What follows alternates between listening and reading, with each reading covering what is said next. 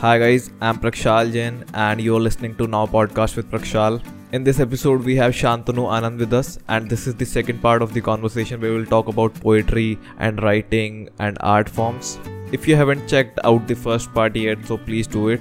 And if you haven't already, please subscribe to the podcast.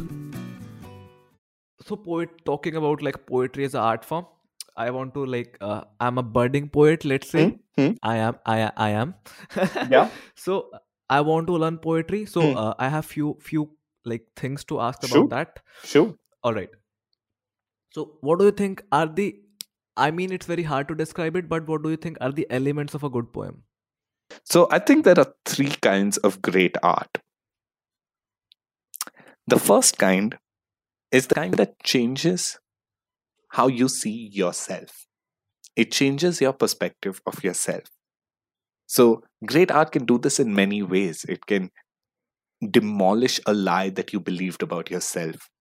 Or it can make you accept yourself in a way that you did not know you could. And through this, you become a new person. You know, either you find that you've grown or you've simply accepted yourself for who you are. Hmm. The second kind of great art is the kind that changes how you see the world. It changes your perspective of the world around you. So many times we look at the world around us uh, through a lens of bitterness or jealousy or anger or fear.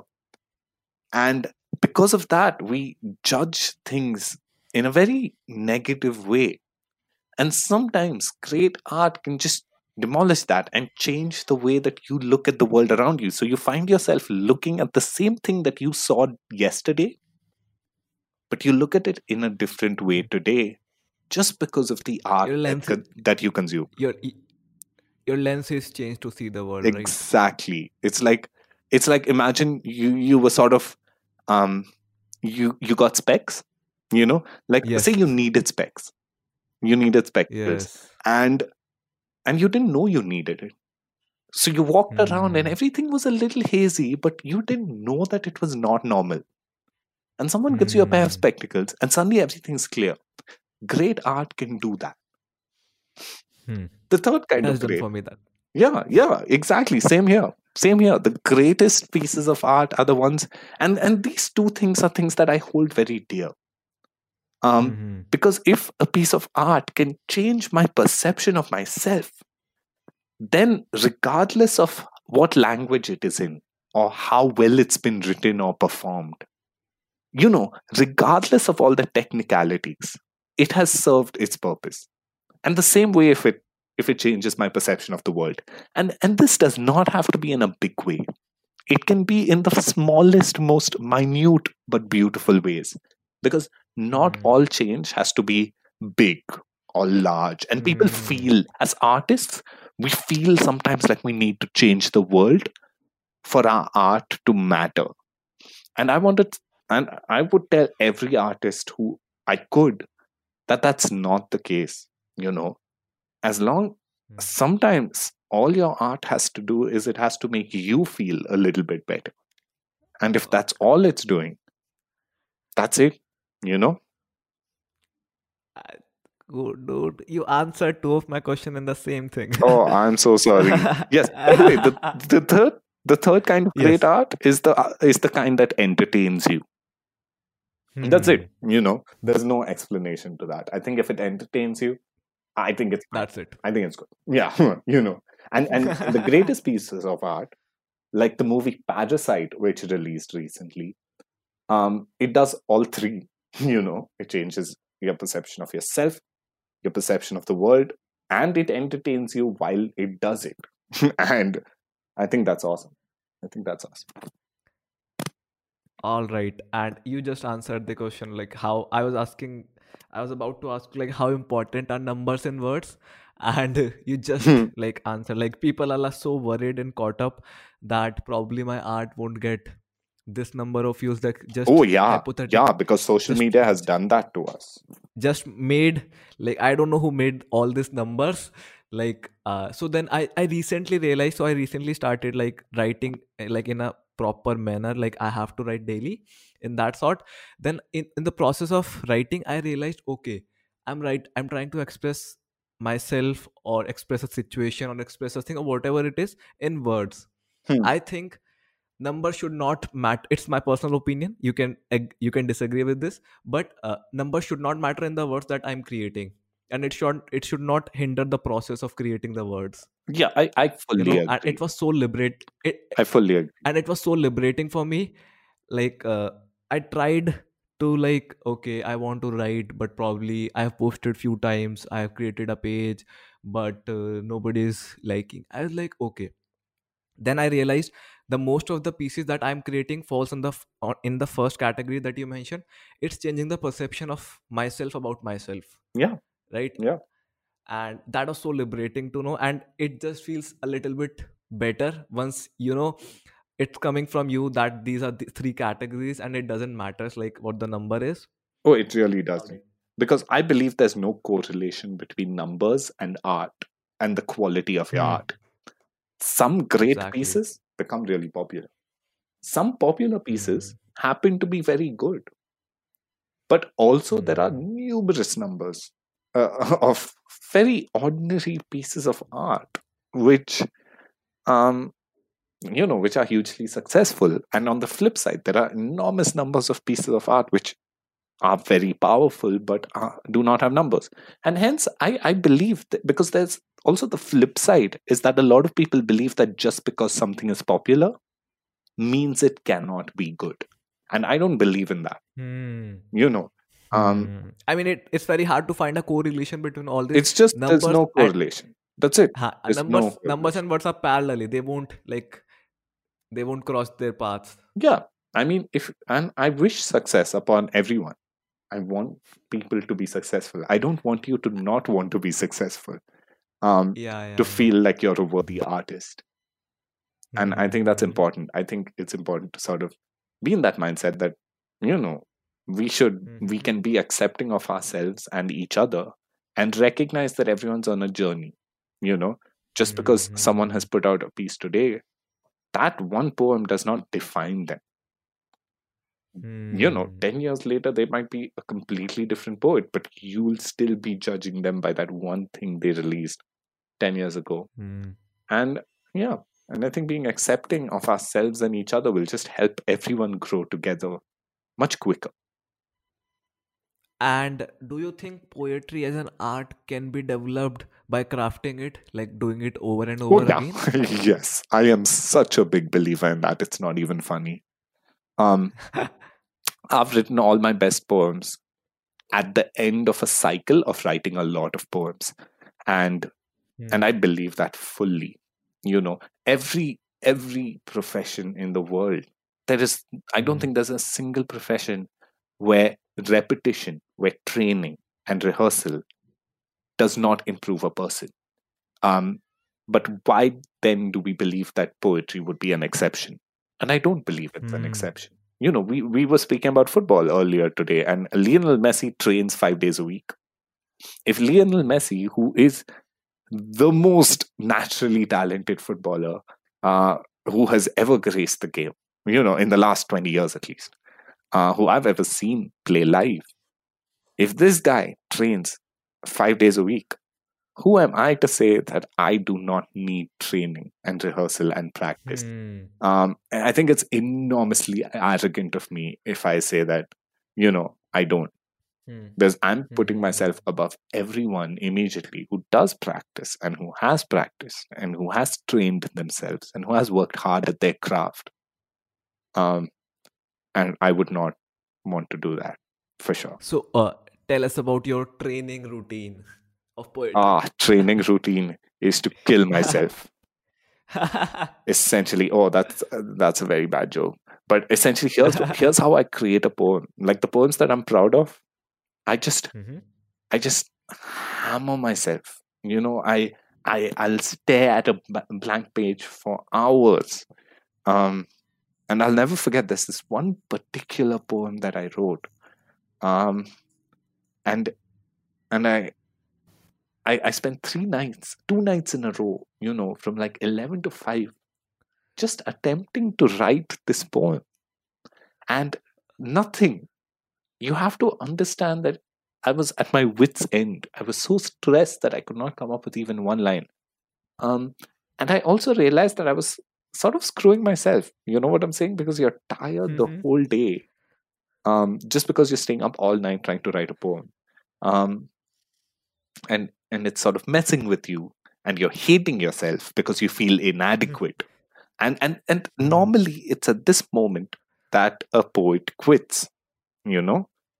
Um, mm. Or anyone quits. Yeah. It's like this moment where you feel like you're not good enough, that however hard you try, you're not going to succeed. But but what happened is I kept hammering away at this poem until the next day, like after I think two or three days of this, I walked into a cafe at four o'clock or five o'clock and I had, a, I had this meeting. But the person I was meeting was late. Okay. And uh, mm-hmm. the beautiful thing is that I took my laptop out and I started writing, and the words just came you know, as if they had been living mm. inside me all along. And if anyone just saw that snapshot, they would believe that writing a poem is so easy. It's so easy. Mm. Um, but the reality is that it's the opposite. So um, mm. everyone has their own routine. You know, my routine is to just keep going, keep going uh, until it's done. Yeah, and and in the process, you hate yourself and you feel terrible about life and and you're like why am i doing this but at the end of it you if you have something that you're proud of i think it's worth it mm-hmm. and you don't always by the way there are many cases where you just mm. hammer away at a poem until you realize that it's never be going to be good or even worse that someone else has already written this poem you know you sort of you write a poem and you're super happy and 2 weeks later you're like oh wait this there's this person who wrote this poem and they're saying everything I wanted to say and they've said it in such a better way. You know, uh, they've used better metaphors, they've used better language, they've used better imagery. And I spent a week. And and that's why, right? Like, but the great thing about football is whether you lose or you win a game, the next day you have to come back to training. And I think for hmm. us, it's important to see for, poetry in that way which is whether you succeed or you fail. The next day you come back yeah. and write again. That's so awesome. All right, before I move to the last section, yeah, top three advices, top three quick advices you have for the poets out there. Uh, one, uh, don't be afraid to write bad poems. Okay, I'm going to say that again. One, do not be afraid to write bad poems. Uh, this is the biggest bane of poets is that we think that we are only as good as our last poem. And that's not mm. true. You're only as good as your best poem. So write shitty poem after shitty poem after shitty poem. I promise you, at one point in the middle of all that shit, you're going to find a diamond. And then you hold on to that diamond and you nurture it and you craft it. And remember, when a diamond is discovered, it doesn't shine until it's cut the right way. So when you, and this comes to my second piece of advice, when you find a poem that you are going to write and that you want to write and you deserve to write. Don't shortchange that poem. Don't be lazy with your writing and editing process. Write, edit, spend time with your poem. Make it as good as it can be. And my third piece of advice is if you if you you know just just don't don't set unrealistic standards for your poems not mm-hmm. every poem you write has to be viral on social media. Not every poem you write, whether it's good or bad, by the way, and, and I'm specifically talking about the good poems. Just because your poem hasn't gone viral does not mean the time you spent writing it is wasted. Um, it just doesn't. Yeah. Awesome, awesome, man, dude. You're so you're so thought out about all this like so such clear yeah yeah yeah it's, okay it's like it's such a big part of my life that yes i can feel it i could have probably rattled okay. off like 10 pieces of advice please don't yeah okay just quick advice for me do you think like uh, vocabulary uh, building yes. vocabulary and yes yes i'll tell okay. you why uh, vocabulary is simply a tool for writing mm-hmm. it's a tool so if you are playing cricket with a broken bat, Hmm. it- you're not going to be able to play as well as you can. I don't believe in vocabulary for vocabulary's sake, but I do believe in using the best tool. And for for language, that if you can use different words, because there are specific words for specific emotions, and if you can use the right word at the right time, you're just going to be a better writer. You know. Hmm. So, um, and the best way to develop vocabulary is to read.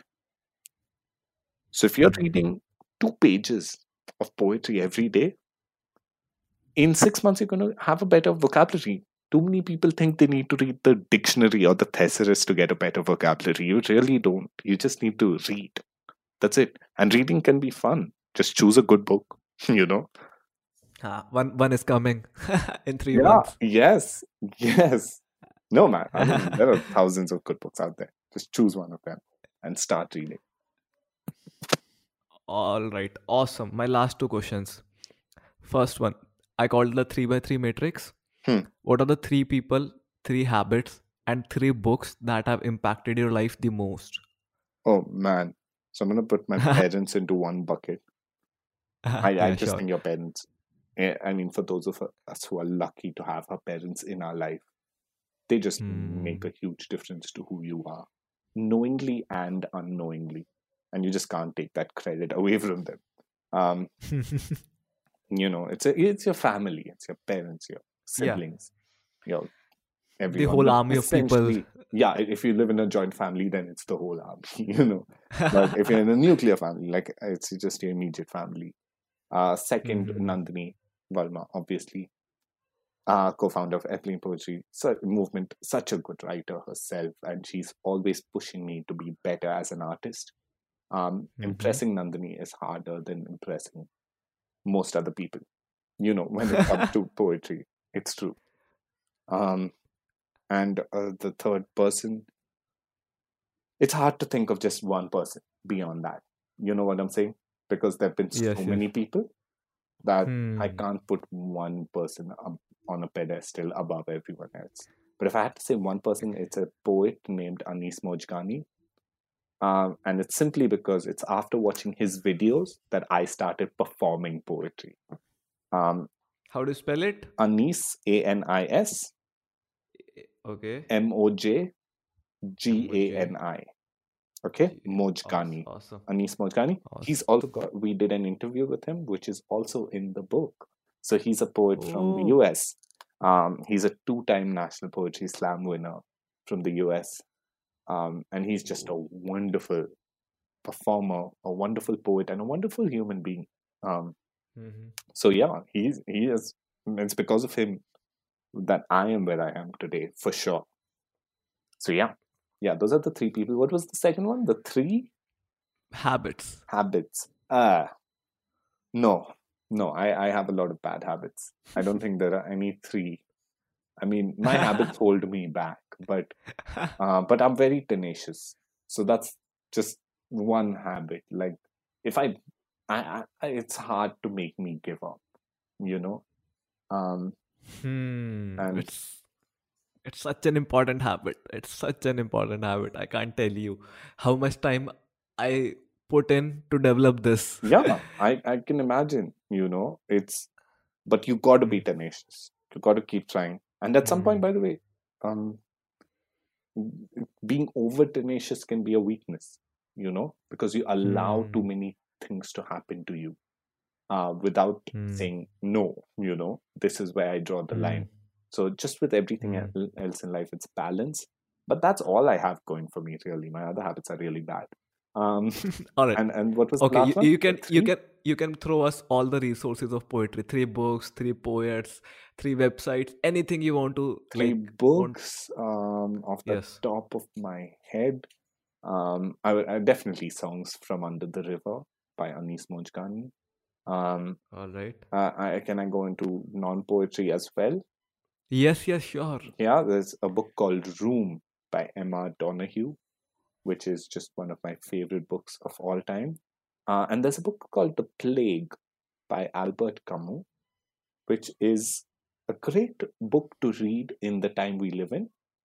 Um, And also, mm-hmm. objectively, I think it's one of those books that made me look at myself in a different way. You know, remember the three things of mm-hmm. great art?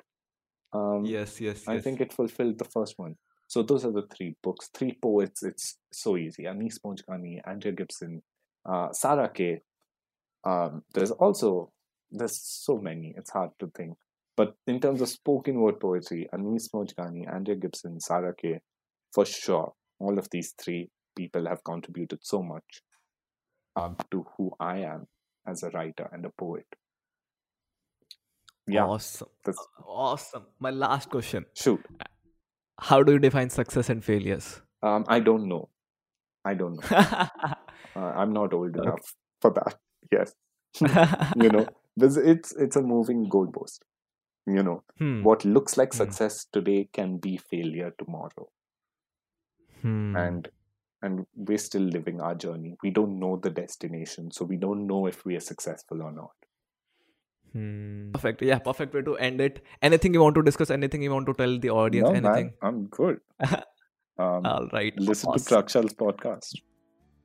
Thank you, yeah. Shantanu, for being on the show. Thank you. For the the purpose of this podcast was to make like I don't know. I think it's fulfilled before I haven't published it. Can you imagine? wow, I'm so glad to hear that. Genuinely. Seriously, I'm not. This is not just a random compliment. I really mean it. I was just so into the conversation. And yeah, I think it was fun. The time flew by. Like, yes, I, I just realized that we've been talking for a long time. Yeah, it does not. Yeah, I like told you it will take one hour. yeah, it just feels like a conversation. Yes. Yeah. Thank you again, man. Thank you, and all the best for your book.